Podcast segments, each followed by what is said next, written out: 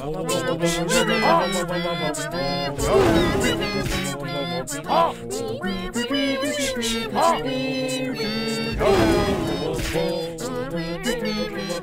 วัสดีค่ะ คุณผู้ฟังกลับมาพบกับรายการวิตามินไซส์ค่ะ อาหารเสริมความวิตในชีวิตประจำวันค่ะ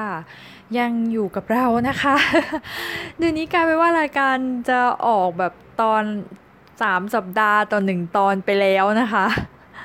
ก็ช่วงนี้เรียกว่าสถานการณ์คือเรียกว่าอะไรอะช่วงเป็นช่วงที่สถานการณ์กำลังพีคนะคะ ช่วงไวรัสโควิด -19 ไม่แน่ใจว่าแถวบ้านคุณผู้ฟังเป็นยังไงบ้างนะคะ คือตอนนี้ที่กรุงเทพต้องเรียกว่าค่อนข้างจะตึงเครียดนิดนึง จริง ๆ ก็ไม่นิดนะคะคุณฟังเอาตรงๆเลย คือแบบบอกเลยว่าามันตลอดหนึ่งสัปดาห์ที่ผ่านมาเนี่ย มันเป็นความหวาดระแวง ในการใช้ชีวิตประจำวันมาก แล้วก็โมมีความรู้สึกว่าเราเราแบบจะออกไปไหนก็ลำบากเนาะแล้วก็เอาตรงๆเหมือนกับแบบเราก็ไว้ใจใครไม่ได้อะแม้กระทั่งตัวเอง เพราะเราก็ไม่รู้ว่าแบบเผื่อเราไปรับมาจากใครแล้วจะเอาไปติดคนอื่นหรือ หรือแบบจากคนอื่นมาติดเราอย่างเงี้ย มันเป็นสถานการณ์ที่ไม่ค่อยโอเคมากๆเลยอะค่ะ แล้วก็ต้องบอกว่าวันนี้ก็เพิ่งมีประกาศว่าพบผู้ติดเชื้อเพิ่ม 89 คนแล้วนะคะ คือมันก็จะสูงขึ้นเรื่อยๆ แล้วก็กรุงเทพเขาก็มีประกาศเพึ่งแบบประกาศปิด ร้านค้าอะไรพวกนี้นะคะ มาตรการก็จะเริ่มออกมาเรื่อย ๆ แล้ว ซึ่งจริงโมรู้สึกว่ามันออกมาช้าไปหน่อยอะอยากจะให้มันออกมาเร็วกว่านี้นิดนึง เพราะว่าคนพร้อมที่จะทำตามอะนะคะ แต่แบบมันมันเหมือนกับไม่มีอะไรชัดเจนออกมาสักทีนะคะก็หวาดระแวงกันไปค่ะจริงๆ แบบใช้ชีวิตทุกวันนี้ยากนิดหนึ่งแล้วก็ เมื่อวันศุกร์เนี่ยโมมีเรื่องตื่นเต้นจะมาเล่า คือคือเมื่อวันศุกร์ที่ผ่านมา คุณผู้ฟังมีคนที่ทำงานโมอะเขาไปนั่งทานข้าวคนที่ตรวจเจอโควิดมาค่ะ แล้วมันเลยกลายเป็นว่าแบบ คือพอเราไปถึงที่ทำงานปุ๊บใช่ไหมคะตูดยังไม่นั่งเก้าอี้เลยค่ะ โดนสั่งให้แบบกลับบ้าน คือเคลียร์ตึก คือแบบต้องออกจากตึก ก่อนเที่ยงอะค่ะทุกคนคือตึกต้องเกลี้ยงต้องไม่มีคนแล้ว แล้วเขาก็มีการฉีดฆ่าเชื้อทั่วทั้งตึกเลยก็เอออันนี้มันก็ตื่นเต้นอยู่นะคะ ของทางโมของทางทางบ้านโมเนี่ยก็มีความตื่นเต้นว่า ก็มีคนไปใกล้ชิดกับคนที่แบบติดเชื้อเหมือนกันนะคะ แต่ก็ไปตรวจมาแล้วก็ไม่มีอาการค่ะเราก็ต้องกักตัวกันนิดนึง แล้วก็นอกจาก สถานการณ์โควิดแล้วนะคะ ก็สถานการณ์ที่ตึงเครียดอีกอย่างหนึ่งเหมือนกัน อันนี้โมคิดว่าเป็นเรื่องที่ซีเรียสมากนะคะ แล้วก็อยากจะให้ทุกคนเนี่ยคือคือมันต้องร่วมมือกันหลายฝ่ายเนาะก็คือเรื่องไฟป่าที่ภาคเหนือค่ะแล้วมันทำให้เกิด PM 2.5 แล้วก็ฝุ่นหมอกควันสม็อกพวกนี้เยอะมาก ก็เป็นภาวะที่แบบเหมือนกับมัน มันก็เป็นทั้งเรื่องของธรรมชาติด้วย แล้วก็เรื่องของฝีมือมนุษย์ด้วย คือด้วยตัวฝีมือมนุษย์เนี่ยเราก็จะต้องแบบร่วมไม้ร่วมมือกันนะนะคะ คือธรรมชาติเนี่ยเราไม่สามารถแบบไปต้านทานอะไรเขาได้เนาะเราก็ต้องเริ่มจากที่ตัวเรา ก็เป็นกำลังใจส่งกำลังใจไปให้แบบพี่ๆน้องๆทุกคนที่อยู่ทางภาคเหนือนะคะ คือที่เช็คมานี่ค่า PM สูงมากจริงค่ะแบบ เราก็พูดยากอะ่ะ เราก็ไม่รู้ว่าเราจะสามารถช่วยยังไงได้บ้างอะแล้วก็ส่งกำลังใจไปให้นะคะ ก็หวังว่าสถานการณ์มันจะดีขึ้นในเร็ววัน แล้วก็ไฟป่าเนี่ยตอนนี้มันมีหลายจุดมากค่ะ ทั่วประเทศไทย อันนี้ก็ส่งกำลังใจไปให้เจ้าหน้าที่ด้วย แล้วก็ส่งอุปกรณ์อะไรอย่างเงี้ยค่ะ ไปให้เจ้าหน้าที่เขาด้วย เพราะว่าไฟป่ามัน มันกินพื้นที่กว้างอะนะคะ แต่ว่าเจ้าหน้าที่ดูแลอุทยานแต่ละที่เนี่ยมีแค่ไม่กี่คนเองอะค่ะ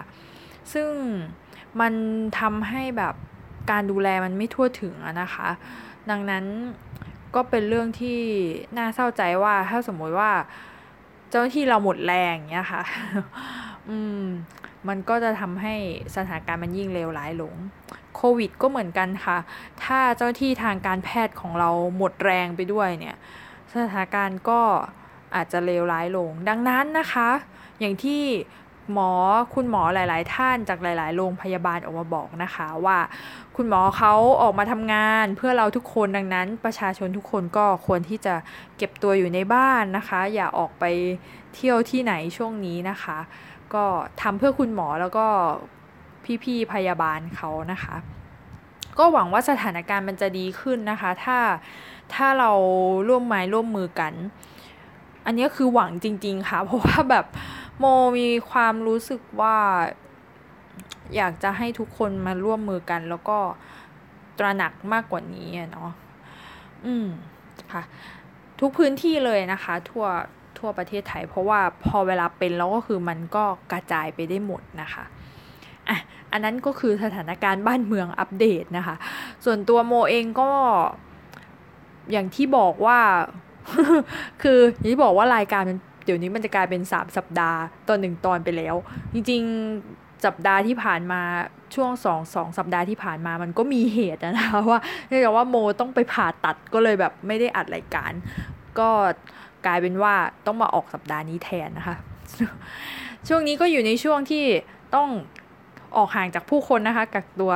ดูแลสุขภาพตัวเองไปด้วยเพราะว่าเพิ่งออกจากโรงพยาบาลมา ก็คิดว่าน่าจะหายเร็วขึ้นนะนะคะ เพราะว่า ตอนนี้เขาให้ทำงานที่บ้านแล้วนะคะ ก็เป็นเรื่องที่ดีค่ะอะกลับมาที่เนื้อหาของเราในสัปดาห์นี้นะคะ ก็จริง ๆ อยากเล่าเรื่องอื่นนะแต่ว่ามันต้องเอาเรื่องนี้ให้จบอะคะ่ะ คือเป็นความตั้งใจว่าเราอยากจะเล่าเล่าให้จบจริง ๆ ก็ ครั้งที่แล้วเนี่ยเป็นคืออ่าที่บอกว่ามันเป็นเรื่องเกี่ยวกับการสอนผู้มีความสามารถพิเศษ ทางด้านวิทยาศาสตร์และเทคโนโลยีจากโรงเรียนต่างๆ ทั่วโลกนะคะ ที่มีอาจารย์เขามาบรรยายให้เราฟังทั้งหมด 7 ท่านนะคะ เป็น principal จาก 7 โรงเรียน 7 ประเทศนะคะ ก็จะมีตอนเรา EP ที่แล้วเนี่ย คือเล่าไป 5 โรงเรียนและมี จีน เอ้ยไม่ใช่ เอาลืมใจเย็นนะคะ มีสหรัฐ ญี่ปุ่นสหราชอาณาจักร UK นะคะ เกาหลี แล้วก็ออสเตรเลียนะคะ วันนี้เหลือ 2 ประเทศสุดท้ายนะคะ ก็คือสิงคโปร์กับรัสเซียเขาเนี้ยโมจะขอเริ่มที่สิงคโปร์ก่อนเลยนะคะ สิงคโปร์เนี่ย อาจารย์มาจาก NUS High School of Mathematics and Science NUS เนี่ยย่อมาจาก National University of สิงคโปร์ก็คือมหาวิทยาลัยแห่งชาติสิงคโปร์นะคะ เอาง่ายๆก็คือโรงเรียนนี้เป็นเหมือนโรงเรียนสาธิตของสิงคโปร์ค่ะ เขาเนี้ยแนวคิดเขาเนี่ยเขามี mission ที่ชัดเจนมาก คือเขาอยากจะสร้างผู้บุกเบิก ผู้บุกเบิกในอนาคต บุกเบิกอะไร ก็คือบุกเบิกทุกสิ่งทุกอย่างอะค่ะ บุกเบิกอะไรก็ได้ที่เป็นแบบ สิ่งแรกอะค่ะ อย่างแรกไม่ว่าจะเป็นงานวิจัยสาขานี้เรื่องแรกนวัตกรรมเรื่องอันนี้อย่างแรกอะไรเงี้ยค่ะ ก็คือเป็นผู้บุกเบิกในอนาคต สร้างอินโนเวชันบลาบลาบลาก็คือเขาอยากจะสร้างนักบุกเบิกนั่นเองค่ะเขาเนี้ยในส่วนของวิธีการเขาเนี่ยเป็นระบบมากเลยค่ะคุณผู้ฟัง คือโมฟังครั้งแรกเนี่ย โมมีความรู้สึกว่า โรงเรียนเนี้ย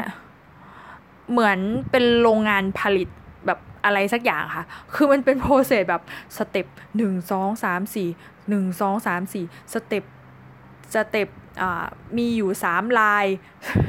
แบบมาเป็น step คือมีความรู้สึกแบบ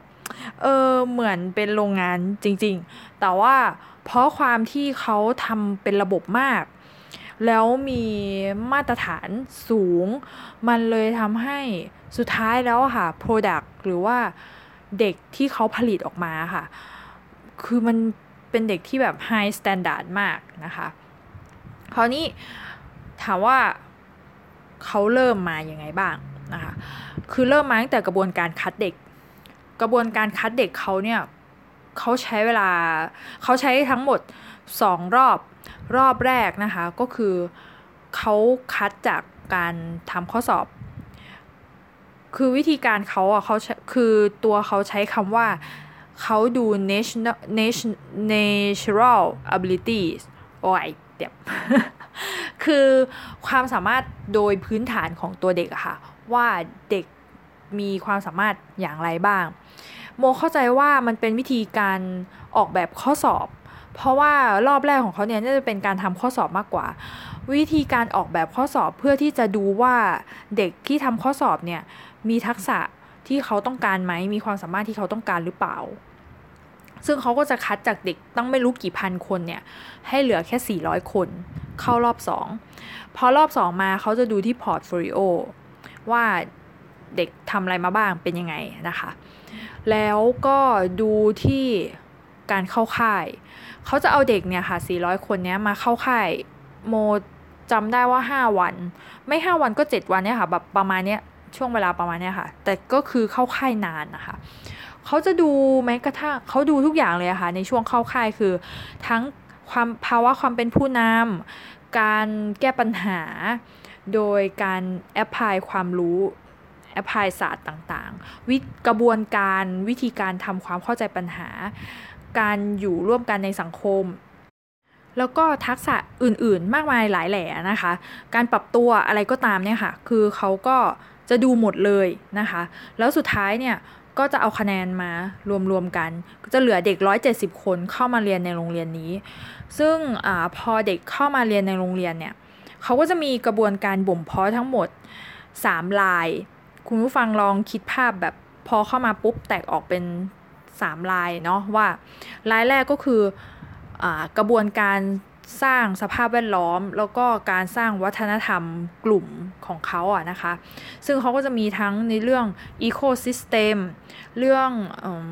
resource เรื่อง staff หรือว่าครูอาจารย์ก็คือจะอยู่ในกลุ่มนี้นะคะ ต่อมาจะเป็นกลุ่มที่ 2 ก็คือจะเป็นการพัฒนาโดยทางด้านวิชาการ คือจะเป็นกระบวนการพัฒนาอย่างเป็นระบบโดยการใช้หลักสูตรเข้ามามีส่วนร่วมนะคะเขาจะมีการสอนแบบสองสองเขาเรียกว่าอะไรอะสองระบบเป็นระบบโมดูลกับเป็นระบบเกรด คือถ้าเป็นระบบโมดูลอะค่ะ คือเด็กเนี่ยสามารถเลือกเรียนได้ตามความสนใจ แต่ถ้าเป็นระบบเกรดเนี่ย เขาจะเป็นในลักษณะที่ว่าเด็กจะต้องเก็บเกรดอะค่ะ ให้มันครบตามตามตามหน่วยกิจที่โรงเรียนเขากำหนดเพื่อจบการศึกษา มันก็จะมีทั้งวิชาบังคับแล้วก็วิชาเลือก คือแต่ละชั้นปีอะค่ะเขาก็จะมีเขาจะมีรูปแบบการคิดไม่เหมือนกันเอ่อถ้าจำไม่ผิดเนี่ยช่วงปีปีแรกเนี่ยค่ะเขาจะไม่มีระบบ เขาจะไม่ใช้เกรดหรือว่ายังไงเนี่ยค่ะโมจำไม่ได้แล้ว แต่ว่ามันจะมีปีหนึ่งที่แบบเขาจะให้ใช้เขาจะไม่ไม่ดูที่เกรด เขาจะดูที่แบบทักษะของเด็กอะค่ะ ขึ้นมาขึ้นมาเรื่อยๆ แล้วพอช่วงปีท้ายๆอะค่ะ เขาก็จะเอาทั้งสองระบบเนี่ยมารวมกันก็คือเด็กเลือกเข้าโมดูลแล้วในแต่ละโมดูลก็จะมีจำนวนหน่วยกิจให้เก็บว่าหน่วยกิจนี้เออโมดูลเนี้ยมีกี่หน่วยกิจอะไรเงี้ยค่ะ คือเด็กเนี่ยสามารถเลือกเรียนได้เลยตามความสนใจคราวนี้ในแต่ละปีเนี่ยเขาก็จะเรียนไม่เหมือนกัน อย่างเช่น อันนี้ไม่ยกตัวอย่างเลยคืออาจารย์เขาเปิดคอริคูลัมให้ดูเลยว่าปี1ถึงปี3เขาเนี่ยค่ะ เด็กจะเรียนวิชาพื้นฐานทั่วไป ฟิสิกส์เคมีชีวะ แบบวิชาพื้นฐานปกติคราวนี้มันจะมีวิชาที่ เพิ่มเติมเข้ามาคือเป็นวิชาที่เรียกว่ารายวิชาดาวินชีรายวิชานี้มันจะเป็นการสอนการทำวิจัยขั้นพื้นฐานให้กับเด็กอะค่ะคือมันจะมีทั้งข้างในรายวิชาดาวินชีเนี่ยมันจะมีทั้งหมด 10 หัวข้อเรื่อง คือในแต่ละปีอะค่ะตั้งแต่ปี 1 ถึงปี 3 เนี่ย เด็กจะได้ทำโปรเจกต์เล็กๆอะค่ะอาจจะทำเดี่ยวหรือว่าทำกลุ่มก็ได้ทุกปี โดยการ เอาเนื้อหาเนี่ยค่ะ จากในไอวิชาดาวินชีนี่แหละ ไปประกอบการทำ project ของเขาตัววิชาดาวินชีเนี่ยมันจะมีสอนทั้งแบบทางด้านทักษะ maker ก็สอนนะคะะเดี๋ยวนะเดี๋ยวโมขอดูก่อนแป๊บหนึ่งจำไม่ค่อยได้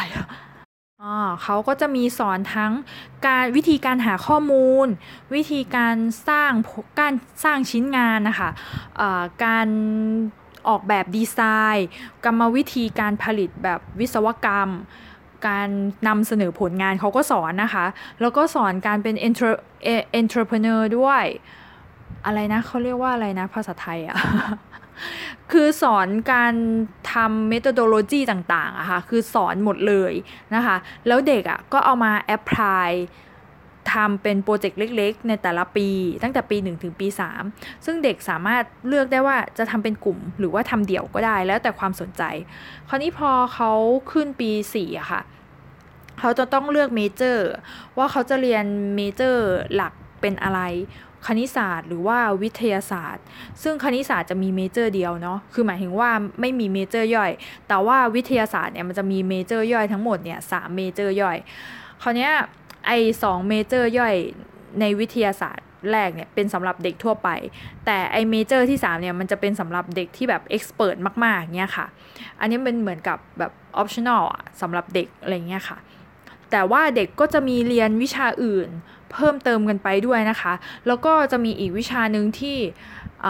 เขาเรียกว่าอะไรอะ่ะมันเป็นวิชาที่เหมือนกับสอนทางด้าน ถ้าแปลเป็นภาษาไทยมันก็เหมือนกับเพราะว่ามนุษยธรรมอะไรอย่างเงี้ยค่ะ ทางด้านมนุษยศาสตร์อะไรอย่างเงี้ยค่ะ เพิ่มขึ้นมา แล้วก็อีกวิชาหนึ่งที่เด็กจะต้องทำเลยก็คือวิชา research project ก็คือการทำโครงงาน ซึ่งเด็กจะต้องทำโครงงานตามความสนใจของเขา อาจจะอาจจะเกี่ยวข้องกับโครงงานตอนปี1ถึงปี3ก็ได้ หรือว่าจะไม่เกี่ยวเลยก็ได้แล้วแต่อะค่ะ ถ้าสมมติเขาสนใจเรื่องใหม่เขาก็ทำเรื่องใหม่ไปเลยอะไรเงี้ย ซึ่งในแต่ละปีอะค่ะ เด็กเขาก็จะแบบทำโครงงานเล็กๆทุกปี แต่ว่าพอพออยู่ปี6อะค่ะโครงงานไอ้โครงงานเล็ก ๆ ยิบย่อยของเขาอะ่ะจะต้องเอามารวมกันเป็นเหมือนกับแบบภาพรวมโครงงานใหญ่ ซึ่งเขาจะต้องมีการนำเสนอผลงานในตอนสุดท้ายตอนอยู่ปี 6 คราวนี้ความน่าสนใจมันอีกอย่างหนึ่งก็คือว่า โรงเรียนนะคะเขาสนับสนุนคือคืออย่างที่ทราบว่าสิงคโปร์เขาก็จะพูดภาษาอังกฤษกันเป็นภาษาหลักอยู่แล้ว แต่เขาบอกว่าเขาให้เด็กอะศึกษาภาษาท้องถิ่นเพิ่มเติม คือศึกษาภาษาท้องถิ่นแล้วก็ศึกษาภาษาของต่างชาติเพิ่มเติมด้วย โอ้ คือจะต้องเบอร์ไหนเนี่ยต้องเรียนเรียนแบบเรียนภาษาด้วยแล้วยังต้องเรียนแบบเรียนสายวิทย์ด้วย มันดูเหนื่อยเหมือนกันนะคะอะอย่างไรก็แล้วแต่เนาะเด็กๆเเขาก็เก่งอะค่ะเขาก็น่าจะผ่านพ้นมันมาได้คราวนี้มันจะมีเด็กกลุ่มที่เขาเอ็กซ์เพรสมากๆอะถ้าเขาเก่งมากเขาสามารถเรียนเรียนจบตั้งแต่อยู่ปี4 เด็กกลุ่มนี้ค่ะ เขาจะมี fast tag สามารถใช้ fast tag ตรงนี้เข้าไปเรียนในระดับมหาวิทยาลัยได้เลยได้อัตโนมัติ คือเอาง่ายๆจบมปลายตั้งแต่แบบอยู่ม .4 อะค่ะ แล้วก็เข้าเรียนมหาลัยต่อได้เลย คืออันนี้ต้องเป็นเด็กที่เก่งจริง ๆนะคะ แล้วมหาลัยที่เขาสามารถเข้าได้เลยก็คือ National University of Singapore ก็คือมหาลัยแห่งชาติของสิงคโปร์ที่เป็น มหาลัยที่ดูแลเขาเนี่ยแหละค่ะ เพราะอันนี้มันเป็นเหมือนโรงเรียนสาธิตในมอเนาะเด็กก็คือสามารถเข้าพาร์ทเข้าไปเรียนได้เลย ถ้าเขาแบบสนใจมาทางด้านนี้แล้วแหละเขาก็ตามสบายเลยไปไกล ก็อันนี้ก็คือจะเป็นสำหรับเด็กที่เก่งอะนะคะ คราวนี้ในเรื่องของอสภาพแวดล้อมการอยู่ในโรงเรียนหรือว่า การสร้างวัฒนธรรมของเด็กนะคะ คือเขาก็สนับสนุนให้เด็กเนี่ยสร้างเป็นคลับมีคลับร่วมกัน อาจจะไม่เป็นถ้าไม่เป็นคลับก็จะเป็นกลุ่มเนี่ยค่ะที่มีความสนใจร่วมกันทำงานร่วมกันอออาจจะเป็น project นอก หมายถึงว่า project ที่นอกเหนือจาก project ในในห้องเรียนที่จะต้องทำจบทุกปีทุกปี อาจจะเป็น project อื่นเนี่ยค่ะ ซึ่งทางโรงเรียนนะคะเขาก็จะสนับสนุน support พวกนี้ทุกอย่างเลย มหาลัยก็สนับสนุนด้วย เพราะว่ามหาลัยเขาดูแลอยู่แล้วตั้งแต่แรกนะคะเรียกว่า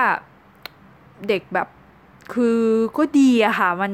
มีมหาลัย คือเหมือนเป็นเด็กมหาลัยคนหนึ่งอะค่ะ ไม่ได้เหมือนว่าเป็นเด็กมปลาย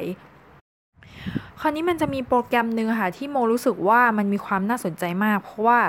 เขาใช้ในเขาใช้ในการเทรนเด็กอะค่ะ เหมือนกับสร้างให้เด็กแบบรู้จักตัวเอง เป็นกระบวนการศึกษาตัวเองของเด็กอะค่ะ ซึ่งกระบวนการนี้เขาเขียนมาสำหรับเหมือนเป็นคู่มือให้ครูไปสอนเด็กว่าเขาจะมีกระบวนการบ่มเพาะเด็กยังไงอะค่ะ ซึ่งเขาจะแบ่งออกเป็น 4 สเตจนะ คุณผู้ฟัง คือความน่าสนใจมันแบบอย่างที่บอกว่าโรงเรียนเนี้ยเขาทำแบบเป็นขั้นเป็นตอนมากค่ะ เหมือนการผลิตอะไรสักอย่าง คือเขาบอกเขาแบ่งออกเป็น 4 เฟส เฟสแรกคือปี 1 และปี 2 เป็นกระบวนการที่ครูค่ะ จะต้องไปช่วยกระตุ้นให้เด็กเนี่ยเขาเรียกว่ากระตุ้นให้เด็กอะค่ะรู้จักพื้นฐานของตัวเอง พื้นฐานทางจิตใจของตัวเอง อันนี้เขาใช้สำหรับเด็กปี 1 ปี 2 คือก็จะดูว่าเขาจะสามารถทำความเข้าใจเด็กคนนี้ได้ยังไงบ้าง เด็กคนนี้เป็นคนยังไงมีลักษณะยังไงแล้วจะไปช่วยเหลือเด็กยังไง ให้เด็กรู้ว่าตัวเองชอบอะไร มีความสนใจทางด้านไหน อยากทำโปรเจกต์เรื่องอะไรอะไรอย่างเงี้ยค่ะ คือคุณครูเขาก็เขาจะเขียนเขาจะมีบอกเลยว่าครูเนี่ยจะต้องไปช่วยเหลือเด็กประมาณไหนวิธีการแนวทางอย่างไรบ้างนะคะ ราวนี้พอเฟสสองอันนี้จะใช้สำหรับเด็กปี 3 ปี 4 พอเด็กรู้แล้วว่าเด็กชอบอะไร อยากอยากถามคำถามอะไรกับตัวเองเอาง่ายๆคือ พอเวลาเขาชอบอะไรเขาจะเขาจะรู้ว่าเขาจะทำโปรเจกต์อะไรเขาต้องตั้งคำถามใช่ไหมคะคราวนี้พอปี 3 ปี4มาเขาต้องเริ่มแบบมีมุมมองต่อคำถามนั้นกว้างขึ้น คุณครูก็จะต้องไปช่วยเด็กและคือเข้าไปคุยกับเด็ก ว่าเราจะขยายมุมมองของเด็กนี้ได้ยังไงบ้าง แล้วเราจะมีเราจะเก็บข้อมูลยังไงในการทำโปรเจกต์นี้ มีความเป็นไปได้ไหม หรือเราต้องเปลี่ยนอะไรแบบนี้ค่ะ คือครูก็จะเข้าไปช่วย คราวนี้พออยู่ปี 5 จะเป็นเฟส3ปีนี้คือจะเป็นเฟสที่ต้องแบบจุดประกายไอเดียให้เด็กและว่าเด็กมาถึงจุดที่ต้องแบบทำโปรเจกต์ ที่จะต้องเสนอจบแล้วนะ ครูก็จะต้องคอยสนับสนุนให้คำแนะนำคือเด็กเขาอาจจะรู้มาตั้งแต่แรก ๆ แล้วแหละ แต่บางอย่างเขาอาจจะแบบไม่ได้ไม่ได้แบบคิดไม่ถึงหรือคาดไม่ถึงหรือมีมุมมองที่แบบมีมุมมองที่แคบไปหน่อยเงี้ยครูเขาก็จะคอยให้คำแนะนำปี5เนี่ยจะเป็นช่วงที่แบบครูอาจารย์จะให้คำแนะนำคอยสนับสนุน สนับสนุนความชอบการทำงานของเด็กการทำโปรเจกต์ของเด็กเนี่ยค่ะ ราวนี้พออยู่ปี 6 เป็นเฟสสี่เฟสสี่เนี่ยจะมีการมานั่งคุยกันแล้วว่า เอ้ยยูจะจบแล้วนะยูต้องแบบคิดถึงอนาคตได้แล้วว่า เราจะทำยังไงต่อไปยูรู้แล้วนี่ว่ายูชอบอะไร อยากจะไปเรียนทางด้านนี้ไหมหรือว่าจะไปเป็นออกไปทำงานหรอหรือยังไงอะไรอย่างเงี้ยค่ะ จะรับทุนไหม หรือจะเป็นหรือจะเป็นแนวไหนดี หรือจะเปลี่ยนความชอบอะไรเงี้ยคือแบบบางทีเด็กบางคนทำมาทำมา แล้วรู้สึกว่าเออมันไม่ใช่แนวที่เราชอบเขาก็เปลี่ยนก็มีนะคะ ก็เหมือนกับคือมันเป็นเหมือนกับกระบวนการที่เขาจะดูมาดูเด็กมาตลอดอะคะ่ะตลอดทาง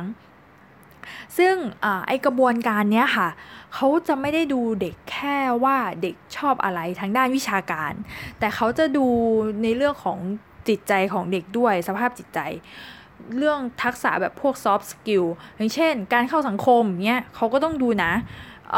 ความรับผิดชอบความความกตัญญูความอะไรอะ่ะโอ้ยดูเขาจะมีแบบเป็นตารางมาเลยค่ะว่าแบบเด็กจะได้คะแนนเท่าคะแนนในเรื่องนี้กี่เปอร์เซ็นต์กี่เปอร์เซ็นต์กี่เปอร์เซ็นต์เนี้ยค่ะเขาก็ก็จะมีการแบบเช็ควัด เขาเรียกว่าอะไรนะ attitude test อะไรพวกนี้ด้วยนะคะ ก็เรียกว่าเป็นกระบวนการที่แบบครูต้องครูเนี่ยจะมีส่วนร่วมอย่างมากในการช่วยเหลือเด็กนะคะ อันนี้จะเป็นลายที่ซึ่งหรือบอกว่ากระบวนการพวกนี้ค่ะมันจะเป็นลายที่ 3 คืออย่างที่บอกไปตอนแรกว่า พอเด็กเข้ามาแล้วมันจะมีลายแรกเนี่ยมันจะเป็น การสร้างการสร้างสภาพแวดล้อมเนาะลายที่2เนี่ยมันจะเป็นในเรื่องของการพัฒนาทางวิชาการ อันนี้มันจะเป็นลายที่ 3 ก็คือการพัฒนาทางด้านโซเชียลskill หรือทางด้านเขาเรียกว่าการพัฒนาตนเองอะค่ะอะไรประมาณนี้ คราวนี้พอแบบพอเด็กจะจบเขาก็จะมีการให้เด็กเนี่ยออกไปแสดงศักยภาพนะ คืออย่างเช่นว่าออกไปแข่งระดับนานาชาติ แข่งระดับประเทศหรือบลาบลาบลาใด ๆ ก็แล้วแต่ หรือจะสร้างเขาเรียกว่าเขียน paper หรือจะเขียนจดลิขสิทธิ์อะไรอย่างเงี้ยก็มีนะคะ หรือจะออกไปทำสตาร์ทอัพก็มี ก็มีเด็กไปทำสตาร์ทอัพตั้งบริษัทเองด้วยนะคะ ก็ถือว่าเด็กกลุ่มนี้เรียกว่าคือได้รับการสนับสนุนเป็นอย่างมาก ซึ่งโรงเรียนเนี่ยก็ได้รับ การสนับสนุนจากมหาลัย ในแทบจะทุกๆอย่างเลยนะคะ ทั้งเรื่องการช่วยมาทำหลักสูตร การสนับสนุนบุคลากร สนับสนุนทางด้านโครงสร้างพื้นฐาน พวกห้องสมุดสถานที่ออกกำลังกายพวกนี้คือแบบคืออย่างที่บอกว่าไม่เหมือนเด็กมปลายอะค่ะ คือเด็กสามารถใช้ชีวิตเหมือนเด็กมหาลัยได้เลยนะคะ ซึ่ง อาจารย์ที่อาจารย์ท่านนี้ค่ะที่ท่านบรรยายท่านก็บอกว่าสิ่งในโรงเรียนเนี่ยคือสิ่งสำคัญเลยอะคือต้องให้เด็กในการสอนเด็กอะสิ่งสำคัญเลยคือ ต้องให้เด็กตั้งคำถามเพื่อระบุปัญหาให้ได้ เพราะว่าถ้าตั้งคำถามระบุปัญหาไม่ได้ มันเหมือนติดกระดุมเม็ดแรกแล้ว มันติดไม่ถูก แล้วมันไปผิดไปหมดเลย คือถ้ามันถ้ามันถูกต้องมาตั้งแต่แรกอะสิ่งที่ทำต่อๆมา มันจะมีประโยชน์แล้วมันจะไม่เสียเวลาค่ะ อันนั้นก็คืออาจารย์เขาก็เลยบอกว่าเนี่ยมันเป็นเรื่องที่สำคัญมากว่า จะต้องตั้งคำถามแล้วก็ระบุปัญหาให้เป็นนะคะครูก็จะต้องสอนเด็กเป็นด้วย เขาก็จะมีกระบวนการการพัฒนาครูด้วยเหมือนกันนะคะ โรงเรียนเนี้ยซึ่งการพัฒนาครูของเขาเนี่ยก็เป็นระบบ เช่นเดียวกันกับการพัฒนาเด็กเลย ก็จะมีอยู่3 channel 3 อย่างโมอันนี้โมจำไม่ได้แล้วว่ามันมีอะไรบ้างแต่จำได้ว่ามันมีในเรื่องของการพัฒนาหลักสูตร การพัฒนาในเรื่องของอะไรนะจิตวิทยาอะไรพวกนี้ด้วยค่ะ การสร้างสร้างพวกแบบนวัตกรรมอะไรพวกเนี้ยคือเขาก็จะ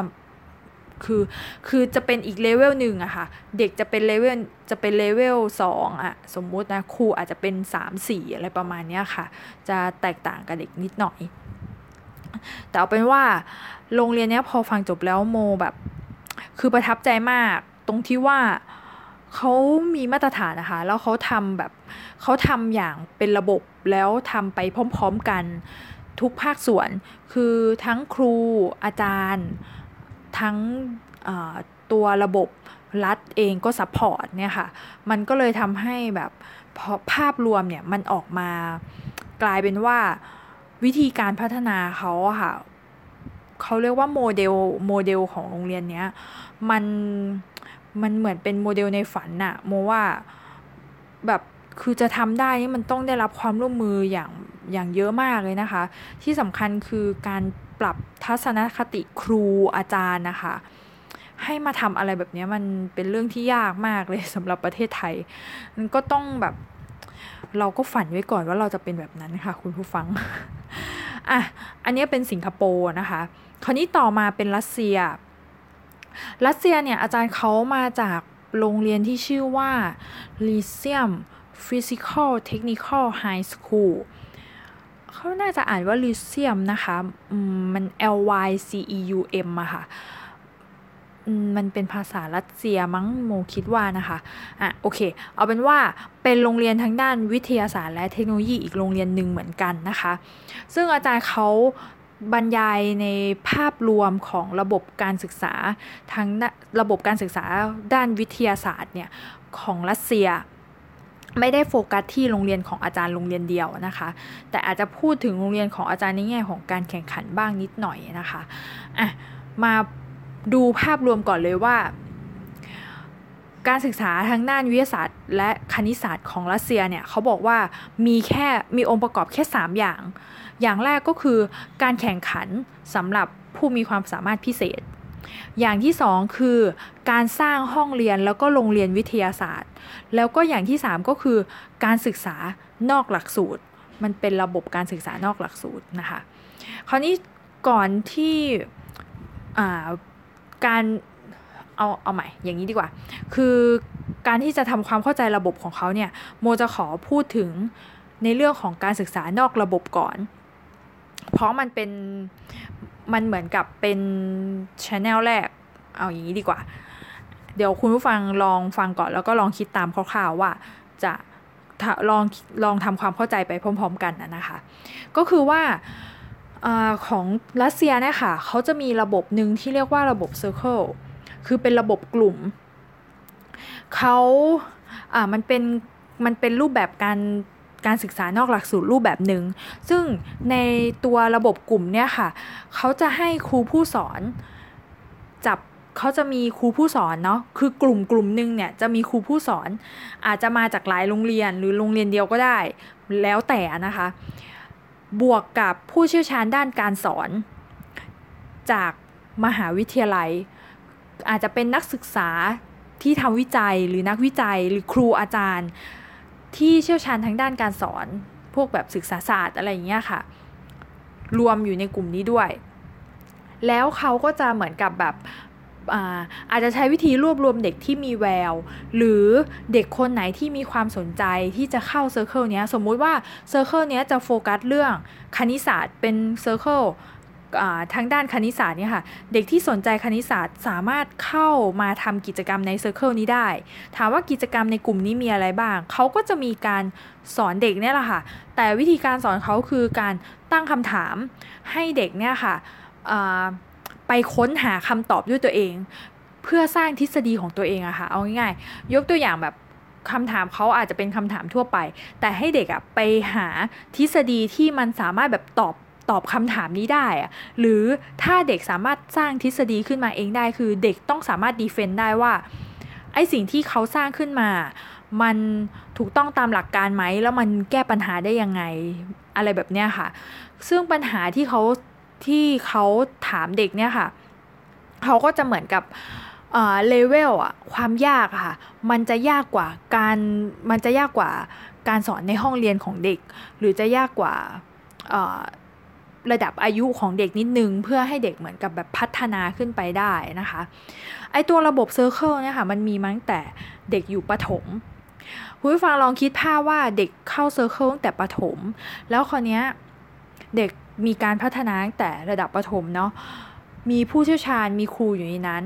ซึ่งก็จะมีการสอบtest เด็กเรื่อยๆ เพื่อดูว่าเด็กคนไหน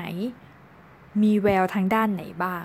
สมมติว่าเด็กเข้ามาใน circle คณิตศาสตร์แต่มีแววมีแววด้านวิทยาศาสตร์ เขาก็อาจจะแนะนำให้เด็กลองเปลี่ยน circle แต่ถ้าเด็กที่มีแววด้านคณิตศาสตร์สูงมาก เด็กมีโอกาสที่จะ 1. ได้รับได้รับเชิญเนาะได้รับเชิญเอาง่ายได้รับเชิญให้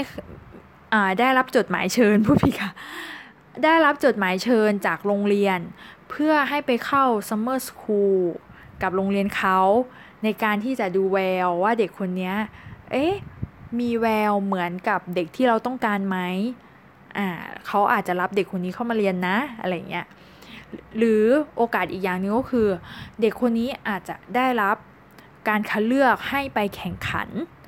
เป็นตัวแทนเซอร์เคิลอะค่ะไปแข่งขัน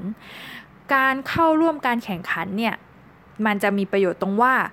มหาวิทยาลัยและโรงเรียนนะคะจะจับตาดูผลการแข่งขัน แล้วเขาจะดูว่าเด็กคนไหนมีแววอ่าเห็นไหมเด็กคนไหนมีแววเขาก็จะแบบดึงเด็กคนนั้นมาได้ คราวนี้มันก็จะมาเข้าถึงเรื่องของจากการแข่งจากจากอไอตัวการศึกษานอกหลักสูตรก็จะไปเข้าสู่การแข่งขันสำหรับผู้มีความสามารถพิเศษแหละ อย่างที่บอกว่า การแข่งขันเนี่ยค่ะ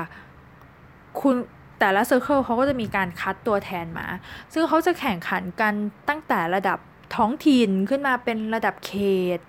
เป็นระดับจังหวัดระดับประเทศเงี้ยค่ะจนขึ้นมาถึงระดับประเทศเอาง่ายๆ ซึ่งถ้าเด็กคนไหนสามารถแข่งไปจนถึงระดับประเทศอะค่ะจนได้รางวัล เขามีสิทธิ์ที่จะเข้าเรียนในมหาวิทยาลัยได้โดยอัตโนมัตินะ อันนี้คือเป็นในระดับมปลายนะคะ ถ้าเป็นในระดับมปลายแล้วเด็กได้รับคัดเลือกให้ไปแข่งระดับนั้นก็คือเข้าเรียนมหาลัยอัตโนมัติเลยได้ทุนด้วยนะคะ คราวนี้ถ้าเป็นในระดับประถมเนี้ยค่ะ ถ้าเด็กแข่งเข้ามาในระดับในเลเวลเขาเรียกว่า แข่งขึ้นมาเรื่อยๆ ขึ้นมาเรื่อยๆค่ะ ก็จะเป็นที่จับตามองของโรงเรียนแล้วก็มหาลัยว่าเด็กคนนี้มีความสามารถ คราวนี้เป้าหมายของเขาอะค่ะ จริงๆ เป้าหมายของเขาที่เขาจัดการแข่งขันแบบเนี้ยเขามีเป้าหมายแค่ 2 อัน ก็คือให้เด็กอะค่ะมีความชอบทางด้านคณิตศาสตร์และวิทยาศาสตร์ แล้วอีกอย่างหนึ่งที่มันเป็นเป้าหมายที่แบบ เอ้ยโมรู้สึกว่ามันมันแปลกใหม่มากก็คือ เขาอยากให้เด็กที่มีความสนใจด้านนี้เข้ามารู้จักรุ่นพี่หรือนักวิทยาศาสตร์ในแวดวงนี้ค่ะ เหมือนกับว่าคือเข้ามาทำความรู้จักคนในแวดวงเนี้ยเอาง่าย ๆ ค่ะ แล้วเข้ามาทำความรู้จักตั้งแต่ระดับแบบเด็กๆอะค่ะ คุณผู้ฟังลองคิดดูอะแล้วมันจะทำให้เด็กแบบมีอินสปิเรชันสูงมากได้รู้จักรุ่นพี่อะไรอย่างเงี้ยทำให้เขาแบบ โอ้รุ่นพี่เราเก่งมากเลยนะ ก็จะยิ่งชอบคณิตศาสตร์ วิทยาศาสตร์มากยิ่งขึ้น เหมือนกับ เออแต่มันเป็นมันเป็นวิธีคิดที่รู้สึกว่าเฮ้ยเราเออเราไม่เคยคิดแบบนี้คือคือโมอะไม่เคยคิดคนอื่นอาจจะเคยคิดเรารู้สึกว่าการใช้คำว่าให้เปิดทางให้เด็กเข้ามารู้จักแวดวงอย่างเงี้ยค่ะ มันเป็นอะไรที่แบบเออเรารู้สึกมันแปลกใหม่อะค่ะ อะคราวนี้ก็กลับเข้ามาสู่เรื่องของการสร้างห้องเรียนแล้วก็สร้างห้องเรียนพิเศษ โรงเรียนพิเศษทางด้านวิทยาศาสตร์และเทคโนโลยี ก็คือหลักๆเลยก็คือเขาเหมือนกับคือเขาต้องการสร้างสภาพแวดล้อมที่เหมาะสมนะคะ ในการที่จะบ่มเพาะเด็กขึ้นไปให้มีให้มีพื้นฐานในเขาเรียกว่าบ่มเพาะเด็กให้มีพื้นฐานที่แน่น แล้วก็มี สามารถต่อยอดไปสู่ขั้นสูงได้อะค่ะคราวนี้เขาก็จะเปิดโอกาสให้เด็กเข้ามาเรียน โดยที่ว่าอย่างที่บอกว่าเขาลงไปดูใช่ไหมคะว่าเด็กเนี่ยคนไหนมีความสามารถทางด้านนี้ดูจากการแข่งขัน ดูจากใน circle แต่ละ circle จากการเขาเรียกว่าอะไรอะจากการแนะนำของครู จากการแนะนำของนักวิจัยอะไรเงี้ยค่ะพอเขาไปดูมาแล้วเขาก็อาจจะมีหนังสือเชิญหนัง จดหมายเชิญไปถึงเด็กคนนั้นบอกว่า เรียนเชิญท่านเข้ามาสอบในโรงเรียนของเรา อย่างนี้เป็นต้นนะคะคราวนี้คุณผู้ฟังลองคิดภาพว่าถ้าเด็กที่มันเก่งมากๆ มันจะไม่ได้จดหมายเชิญจากแค่โรงเรียนเดียวไงมันก็จะได้จดหมายเชิญจากหลาย ๆ โรงเรียน มันก็เหมือนกับเป็นการแบบแย่งตัวเด็กนิดนึงอะเนาะแต่มันทำให้เห็นว่ากระบวนการที่เราร่อนเด็กตั้งแต่ตั้งแต่ระดับประถมอะค่ะของรัสเซียมันเห็นผลชัดเจนมากเลยนะ เพราะว่า คือทั้งโรงเรียนทั้งมหาลัยอะเห็นศักยภาพของเด็กตั้งแต่เขาเป็นเด็กตัวเล็ก ๆ เลยค่ะ ซึ่งอย่างที่บอกว่าโรงเรียนหลาย ๆ แห่งอะนะคะที่อาจารย์คนก่อนๆหน้านี้ที่เคยเคยบรรยายอะคะ่ะที่โมเล่าไป EP ที่แล้วท่านเคยถามว่าเออแล้วเราจะ กรองเด็กพวกนี้ได้ยังไงอะไรอย่างเงี้ยค่ะ คือมันอาจจะมีโมเดลหลายโมเดล แต่ว่าโมว่าโมเดลของรัสเซียเนี่ยมันเห็นภาพชัดเจนมาก แล้วมันก็เห็นผลชัดมากเลยว่าเขากรองเด็กได้ดีอะค่ะ แล้วเด็กเนี่ยมีเขาเรียกว่าเด็กตกหล่นอาจจะน้อยอะค่ะ เพราะเขาเห็นเด็กมาตั้งแต่แบบตัวเล็กๆ อย่างที่บอกว่าเออมันเป็นกรรมวิธีที่ต้องใช้ความร่วมมือจากคนหลายกลุ่ม แล้วก็ต้องได้รับ การสนับสนุนอย่างดีมากๆ จากภาครัฐนะนะคะคราวนี้ในการสร้างโรงเรียนของเขาเนี่ยเขาก็มีมีการพัฒนาหลักสูตรโดยเฉพาะ แล้วก็ที่สำคัญสำคัญที่โมชอบมากก็คือเขาให้เด็กอะค่ะมีดีไอดอลเป็นนักวิทยาศาสตร์ คือเขาเอานักวิทยาศาสตร์แบบ รางวัลโนเบล หรือว่าอาจารย์ที่ระดับ professional อะค่ะในมหาลัยลงมาสอนเด็กหรือว่าลงมาคุยกับเด็กอะค่ะ คือมันเหมือนกับเด็กได้เจอแบบไอดอลแต่ตัวเล็กๆอะ่ะเราก็จะมีความรู้สึกว่า เอ้ย เราอยากจะเป็นเหมือนเขาอะไรอย่างเงี้ยคือมันเป็นวิธีการหรือว่าแนวคิดที่มองว่ามันเหมือนกับเราเห็นไอดอลดาราในทีวีอะค่ะ แค่เนี้ยเปลี่ยนจากดาราในทีวีอะเป็นไอดอลทางด้านวิทยาศาสตร์ คณิตศาสตร์อะคุณผู้ฟัง คือเนี่ยมันน่าลองนะว่าเฮ้ยเมืองไทยน่าจะลองมีสักคนเอามาใช้อะไรเงี้ยเออน่าจะจริง ๆอะนักเรียนหรือว่านักศึกษาค่ะ ที่เขาศึกษาในสาขาไหนเขาก็จะมีไอดอลของอาจารย์ในสายในสายนั้นน่ะเนาะจริงๆน่าลองว่าลองให้แบบ เอาอาจารย์หรือว่าแบบ professional อะไปลงไปคุยกับเด็กอะตั้งแต่ระดับแบบมอต้นก็ได้อาจจะยังไม่ต้องลงไปถึงประถมหรอกเอาสักมอต้นแบบมสามมสี่เงี้ยแบบไปนั่งคุยกับเด็กหรือว่า เออ ให้เด็กเห็นนะว่า เอ้ยเขามีคนที่เป็นแบบอย่างที่จะเป็นอาชีพนี้อะไรเงี้ย เออเราอาจจะได้แบบนักนักวิทยาศาสตร์ นักวิจัย หรือคนที่ จบทางด้านวิทยาศาสตร์ แต่ไปทำงานทางด้านอื่น แต่มีพื้นฐานสายวิทย์ที่แน่นๆอย่างเงี้ยค่ะ มากขึ้นในประเทศไทยก็ได้นะคะ คราวนี้เขาก็บอกว่าอ่าอย่างที่อาจารย์เขาบอกว่าเด็กกลุ่มนี้ค่ะ พอเวลาเขาเข้ามาเรียนเนาะเขาก็จะเหมือนกับโรงเรียนอื่นๆเลย คือเขาก็จะมีการทำโครงงานวิจัย คราวนี้อย่างที่บอกว่าไอ้ตัวระบบ Circle เนี่ยมันก็จะมีการ คัดเลือกเด็กไปประกวดใช่ไหมคะ อย่างไรก็ตามในโรงเรียนเองเนี่ยก็มีการคัดเลือกเด็กเหมือนกัน แต่ในช่วงมปลายอะค่ะเขาจะเป็นการคัดเลือกเด็กที่การคัดเลือกโครงงานนะคะ การนำเสนอโครงงานคือมันจะมีงานแบบ conference ของเด็กระดับมัธยมปลายในประเทศนะเนาะ ก็คือเขาก็แข่งมาตั้งแต่ระดับโรงเรียน ไปจนถึงระดับเขตระดับจังหวัดคือเขาก็แข่งขึ้นมาค่ะ จนถึงระดับระดับประเทศ พอได้ตัวแทนประเทศตัวแทนประเทศกลุ่มนี้เขาก็จะไปแข่งในระดับอินเตอร์ ก็คือจะเป็นงานที่แบบนำเสนอของเด็กสำหรับผู้มีความสามารถพิเศษอะค่ะสองสามงานที่โมเคยพูดไปเนาะซึ่งเด็กกลุ่มนี้ก็จะได้สิทธิพิเศษว่าถ้า ก็เอาง่ายๆอะ่ะแค่ไปแค่ชนะระดับชาติอะ่ะก็ได้เข้าเรียนในมหาลัยที่โรงเรียนมีความร่วมมือด้วย แล้วโดยอัตโนมัติและยังได้ทุนการศึกษาด้วยค่ะค่ะสำหรับการระบบการศึกษาของรัสเซียที่เล่าให้ฟังทั้งหมดทั้งมวลเนี่ยนะคะ อาจารย์ท่านก็บอกว่าจริงๆแล้วเนี่ย พื้นฐานความสำเร็จเนี่ยมันมีแค่ 3 อย่าง อย่างแรกก็คือ การมีส่วนร่วมของนักวิทยาศาสตร์และนักคณิตศาสตร์ชั้นนำคืออย่างที่บอกว่าเขาเอาอานักวิทยาศาสตร์มาเป็นไอดอลค่ะ คือนักนักวิทยาศาสตร์กลุ่มนี้หรือ professional หรือว่าอาจารย์ที่ที่เก่งๆทางด้านเนี้ยเขาจะต้องมีความรู้สึกว่าเขาอยากจะมาฝึกฝนเด็กอะค่ะ อยากจะมาเล่าให้เด็กฟัง เล่าประสบการณ์หรือว่าอะไรเงี้ยค่ะ ให้เด็กฟังเพื่อที่จะเหมือนกับเป็นอาเป็นไอดอลอย่างที่บอกอะนะคะ ก็คือเขาต้องได้รับความร่วมมือจากจากนักวิทยาศาสตร์กลุ่มนี้ด้วย อย่างที่สองก็คือความเชื่อมั่นในองค์ความรู้ด้านวิทยาศาสตร์คณิตศาสตร์ของประเทศเขาบอกว่าอันนี้คือเป็นเรื่องสำคัญมากรัสเซียค่ะ คุณผู้ฟังลองย้อนกลับไปช่วงสงครามโลกครั้งที่สองคือเขามีการแข่งขัน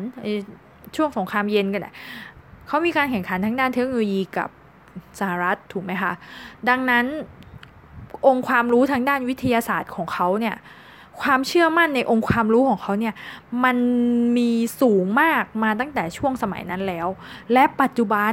มันก็ยังสูงอยู่นะคะ มันเลยทำให้เด็กมีความรู้สึกว่าการเรียนวิทยาศาสตร์และคณิตศาสตร์อะคะ่ะเขาสามารถ เอาไปประกอบอาชีพในอนาคตได้ อาจารย์ท่านพูดเลยว่าแบบเนี่ยเด็กจบไปปุ๊บนะ เด็กออกไปเป็นครูได้สบายเลย เฮ้ยมันเป็นคนแรกเลยคุณผู้ฟังที่แบบพูดว่าอาจารย์ท่านเป็นคนแรกที่พูดว่า เด็กจบออกไปแล้วไปเป็นครูทางด้านคณิตศาสตร์ได้สบายเลย เราประเทศประเทศไทยเรายังไม่ค่อยมีความคิดที่ว่าคนที่จบสายวิทย์ แล้วจะออกไปเป็นครูได้เนาะเพราะว่าเขาจะมองว่าคนที่จบวิทย์เนี่ย จะมาสอนได้ไงถูกไหมอ่าอาจารย์มหาวิทยาลัยเขาก็จบวิทย์นะคะเขาก็มาสอนได้ แต่อย่างไรก็แล้วแต่ค่ะ เราก็ต้องมองใหม่ว่า คนที่จะไปสอนทางด้าน เฉพาะทางทางด้านใดด้านหนึ่งได้ เขาก็ต้องจบทางนั้นมาอย่างลึกซึ้งถึงจะสามารถมาสอนได้ถูกไหมคะอะโอเค เราจะไม่เถียงกันเรื่องนี้ ต่อไปเป็นข้อ 3 ก็คือการสนับสนุนจากภาครัฐ อย่างที่บอกว่ารัฐต้องสนับสนุนอย่างเต็มที่ไม่อย่างนั้น ไอ้ระบบแบบนี้มันเกิดขึ้นไม่ได้นะคะ ต้องเราก็ต้องสนับสนุนแบบคือหลายช่องทางมากทั้งมหาลัยทั้งโรงเรียน แล้วก็การสนับสนุนงบประมาณให้มีแบบการแข่งขันอะไรพวกนี้คือต้องได้รับการ support อะค่ะและการ support อย่างต่อเนื่องด้วย ก็เลยเป็นที่มาว่าระบบการศึกษา ทางด้านคณิตศาสตร์วิทยาศาสตร์ของรัสเซียเนี่ยแข็งแกร่ง แล้วก็ดูเป็นโมเดลที่น่าสนใจว่าหลาย ๆ อย่างเราอาจจะเอามาปรับใช้ในบริบทของไทยเราได้นะคะ เย่จบแล้ว จบจบทั้ง 7 ท่านแล้วนะคะ ก็คิดว่าคุณผู้ฟังน่าจะได้ความรู้แล้วก็เขาเรียกว่าเปิดโลก เพราะเอาจริง ๆสำหรับโมเองก็ถือว่าเป็นการเปิดโลกที่ค่อนข้าง เยอะมาก คือโมจะรู้จักแค่อิมซ่าค่ะ คุณผู้ฟัง